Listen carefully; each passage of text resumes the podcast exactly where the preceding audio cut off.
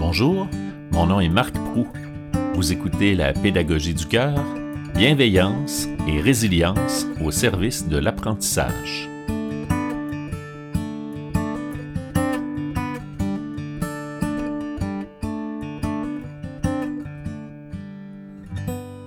Nathalie Parent est psychologue, auteure et conférencière. Elle pratique la psychothérapie auprès des enfants, des ados, des adultes, des couples et des familles.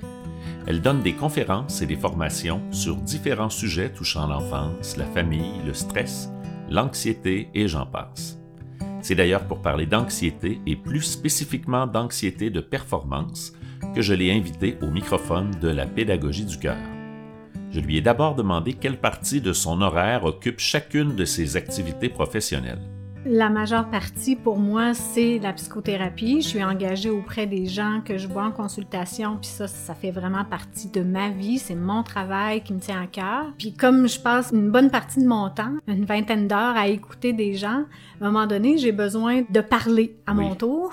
Donc, des fois, je dis à mon conjoint, le soir, euh, lui, il parle toute la journée, moi, j'écoute. On inverse ça quand on arrive ensemble. Sinon, c'est ça. Donc, quand je peux euh, parler dans les médias, quand j'ai quelques moments où on m'interpelle pour le faire. Ça arrive une fois peut-être dans la semaine. C'est pas si régulier que ça. Pour les conférences, j'essaie de planifier euh, une à deux conférences ou formations par mois. Quand ça va au-delà de ça, ça me demande beaucoup, mais euh, ça, ça peut arriver. Puis sinon, euh, comme auteur, j'ai toujours besoin d'écrire. Donc, j'ai toujours quelque chose que j'écris à quelque part qui me permet de réfléchir, euh, de faire mes lectures pour aussi mieux saisir l'être humain. Hein. C'est comme tellement infini. Donc, la période de la réflexion, là, quand on fait de la thérapie, puis j'ai le goût de dire, de façon générale, là, dans la vie aujourd'hui, on se donne pas assez de temps pour digérer. Quand on peut se le permettre ou réfléchir à qu'est-ce qu'on vient de vivre dans une rencontre ou avec des, des, des enfants, hein, à la fin de la journée, avec des jeunes, là, ils s'en passent des choses dans une classe. Qu'est-ce qui t'a amené à écrire autant dans les dernières années à propos de l'anxiété, puis plus spécifiquement l'anxiété de performance? Bien, c'est une grande question dans le sens que moi, avant d'être psychologue, j'étudiais en physiothérapie, j'ai travaillé dans le domaine un peu,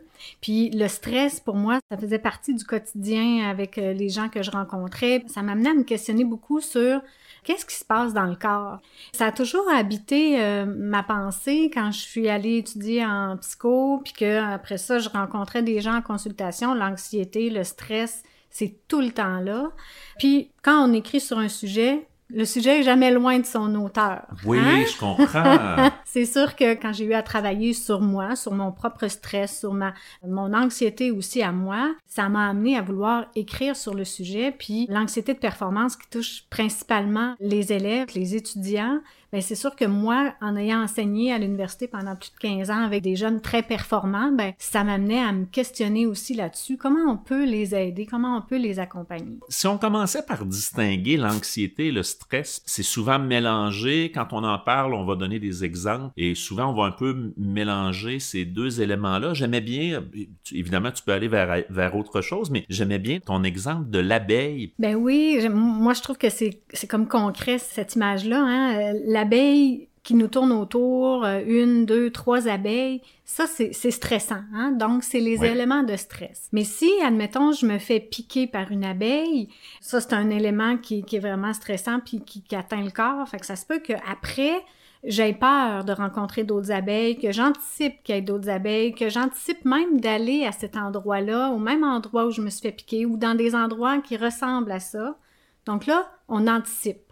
Hein? Donc, on anticipe euh, de se faire piquer, on anticipe quelque chose qui pourrait arriver, qui pourrait être grave, une réaction allergique, par exemple. Donc là, on est dans l'anxiété parce que l'événement n'est pas là, mais on l'anticipe. En même temps, c'est simple pour le corps, c'est normal d'anticiper quand on a eu quelque chose. Oui, parce que l'anxiété, c'est pas un problème en soi, c'est c'est normal justement de vivre à un certain niveau, cette anxiété-là, c'est quand ça déborde, que, quand ça nous empêche de fonctionner, que là, ça pose problème. Exactement. Puis, tu sais, l'humain est, humain dans le sens que euh, ce qui fait mal, ce qui fait peur, on cherche à l'éviter. Donc, dans l'anxiété, c'est souvent ça. C'est que la peur nous habite, puis on a des comportements de fuite. Hein, on va éviter, euh, puis, puis c'est ça le cercle vicieux, c'est que plus on va éviter, Pire, ça va être comme par exemple euh, éviter d'étudier. Ben là, on va arriver la veille de l'examen, on va être encore plus anxieux. Éviter un exposé oral.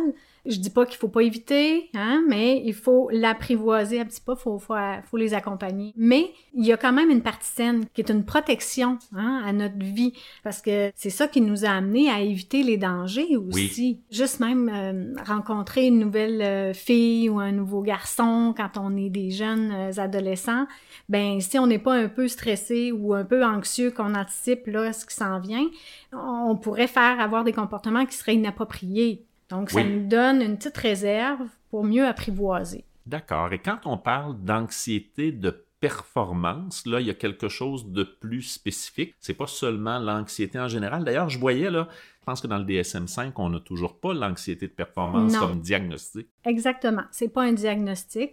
On va parler d'anxiété. Donc, dans le langage populaire, on, on l'associe l'anxiété de performance au fait que dans un contexte d'évaluation ou de compétition ou de performance sportive ou musicale, quand on a à faire une prestation, puis que l'anxiété est là, Là, parle d'anxiété de performance. Donc, ça va être la même situation qu'on donnait tout à l'heure avec l'abeille, le lieu que je veux éviter parce que j'anticipe et je crains quelque chose, ça va me rendre anxieux.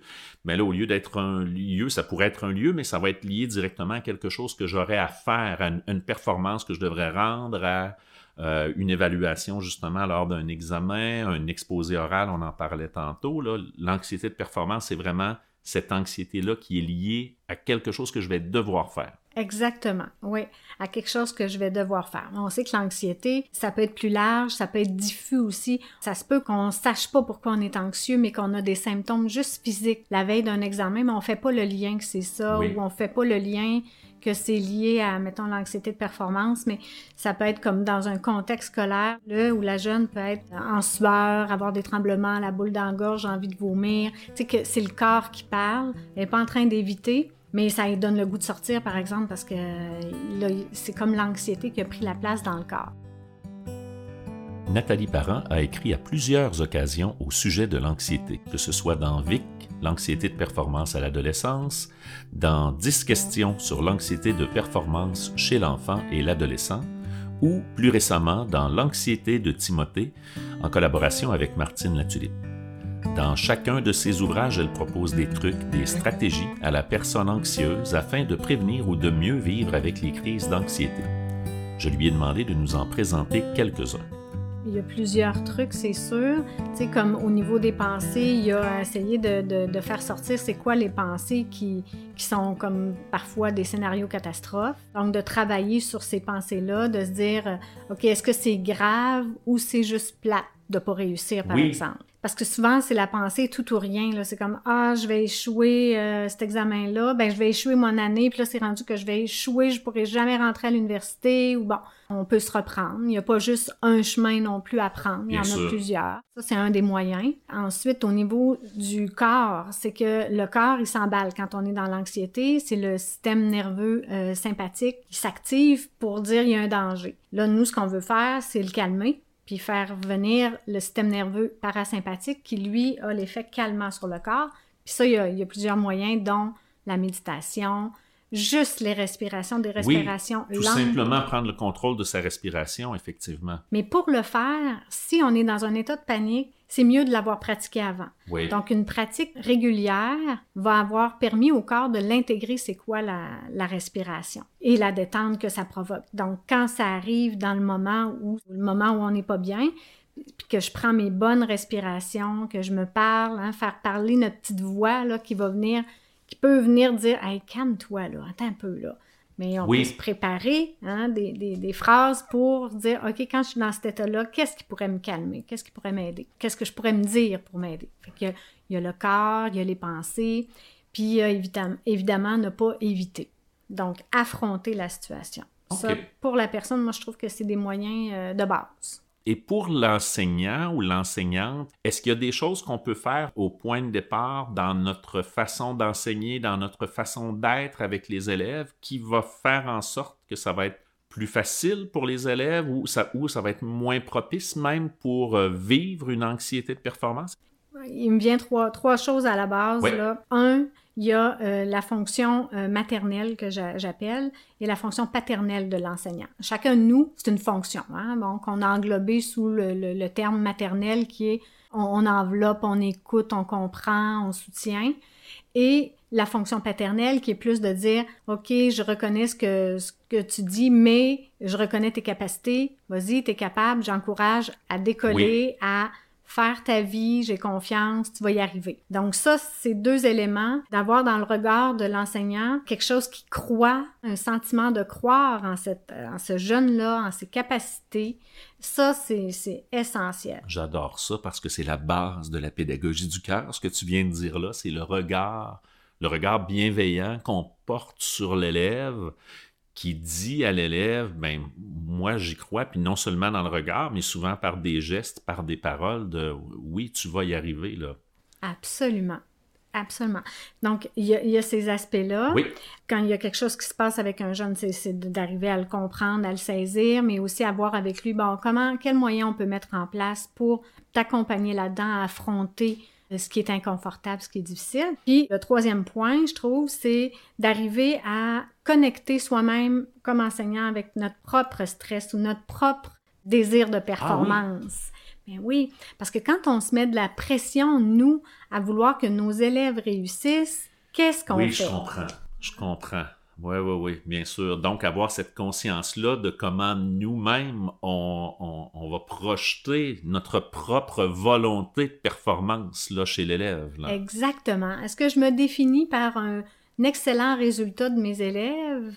si c'est ça, je vais mettre encore plus de pression à ce qu'ils réussissent. Il y, a, des gestes tout simples comme ne pas comparer les résultats, évidemment. On veut évaluer quelque chose, on va faire des évaluations formatives avant sommatives. On va aller évaluer, on va aller pratiquer euh, si on veut évaluer un exposé oral, on va aller pratiquer le ton de la voix, parler en groupe déjà. Il y a comme toute une préparation qu'on peut faire. Merveilleux. Ben écoute, euh, on arrive déjà à la fin. Il me reste une question que je veux absolument te poser, Nathalie. Est-ce que dans ton parcours scolaire, que ce soit primaire, secondaire ou même après le secondaire, est-ce qu'il y a un enseignant, une enseignante, une personne qui a été spécialement marquante, spécialement signifiante pour toi dans ton parcours? C'est sûr qu'il y en a eu beaucoup. Hein? Il y en a plusieurs. Je pense que les enseignants on sous-estime un peu l'impact qu'on peut avoir sur euh, les jeunes. Mais il y en a un qui me revient, un enseignant de secondaire 5, 1, c'est un masculin. C'est important pour moi, tu sais, moi qui, qui, cherchais le regard du père, tu sais, ça faisait partie comme d'une blessure. Lui, cet homme-là, nous avait fait faire des exposés oraux, puis moi, j'étais terrifiée à l'idée de faire des exposés oraux. c'est pour ça que quand je donne des conférences, maintenant, je me dis, hey, my God, hein, je Oui, il y a du chemin qui a été parcouru. ça se parcourt, hein, ça se travaille, ça.